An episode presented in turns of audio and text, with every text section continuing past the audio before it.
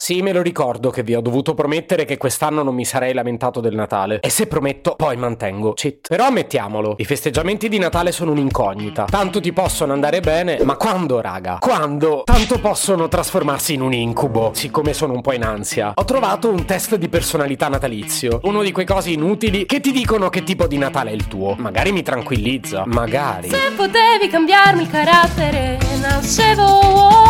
Si chiama Marcello Forcina. Dice quello che pensa, pensa poco a quello che dice, ma quando c'è da parlare gli bastano 4 minuti e 37 e un Campari Spritz.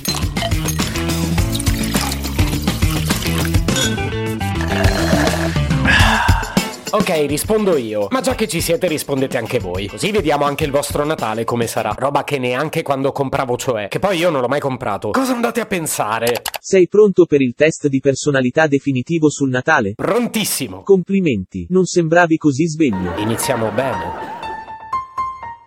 Prima domanda, se il Natale fosse un colore, per te che colore sarebbe? Rosso, bianco o oro? Ah, vedo che sono domande impegnative. Comunque direi bianco. Per la risposta 1, segna un punto. Per la risposta 2, segna due punti. Per la risposta 3, segna tre punti. Ok, segno due punti. Seconda domanda, qual è per te il dolce del Natale? Panettone, pandoro o torrone? Mmm, la fiera dei luoghi comuni. Ah, mm, non lo so. Penso il panettone. Cerca di essere sincero. A parte tu che ne sai, magari è davvero il mio preferito. Ma non mi sembra una domanda così profonda, eh. Se hai scelto il panettone, poi non puoi mangiare il pandoro. Ma che davvero? Io mangio quello che mi pare. Comunque panettone, uno. Per la risposta 1, segna un punto. Per la risposta 2, segna due punti. Per la risposta 3, segna tre punti. Sì, come prima. Ok, segno un punto. Terza domanda, se Babbo Natale finisce incastrato nella tua canna fumaria, chi chiami? I vigili del fuoco, i muratori, oppure la Befana?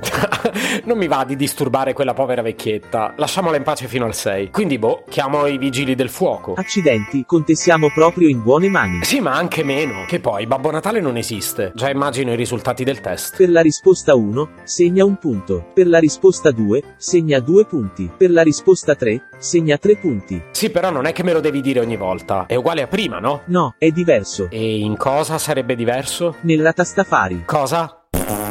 No, vabbè, sta roba manco nei cinepanettoni. Ora fai i conti. Se ti serve la calcolatrice, accidenti che pena. La smetti di insultarmi? E poi non mi serve la calcolatrice. Cioè, forse sì. 2 più 1 più 1.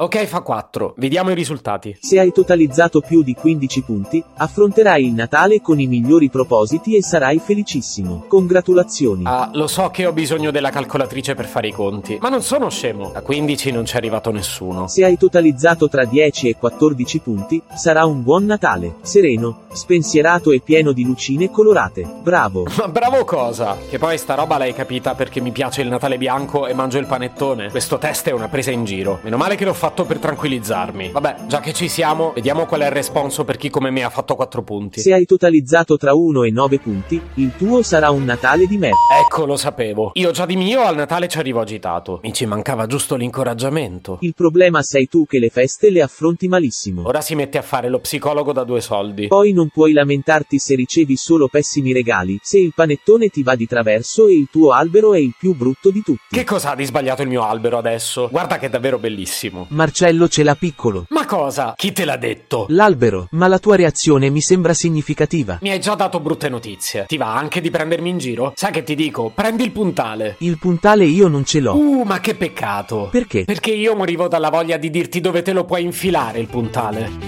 Se potevi cambiarmi il carattere, nascevo Ward. Un podcast inutile, effervescente e tossico, come una pasticca di mentos in una bacinella di Coca Zero. Questa serie è disponibile su tutte le principali piattaforme di podcast: Spotify, Apple Podcast, Google Podcast, Spreaker, Amazon Music e a breve anche sul citofono di casa tua. Stelline, recensioni e follow sono molto graditi. Per due chiacchiere con Marcello e aggiornamenti sui prossimi inutili episodi, segui il canale Instagram chiocciola nascevo Word oppure cerca su Telegram l'account chiocciola Marcellogram.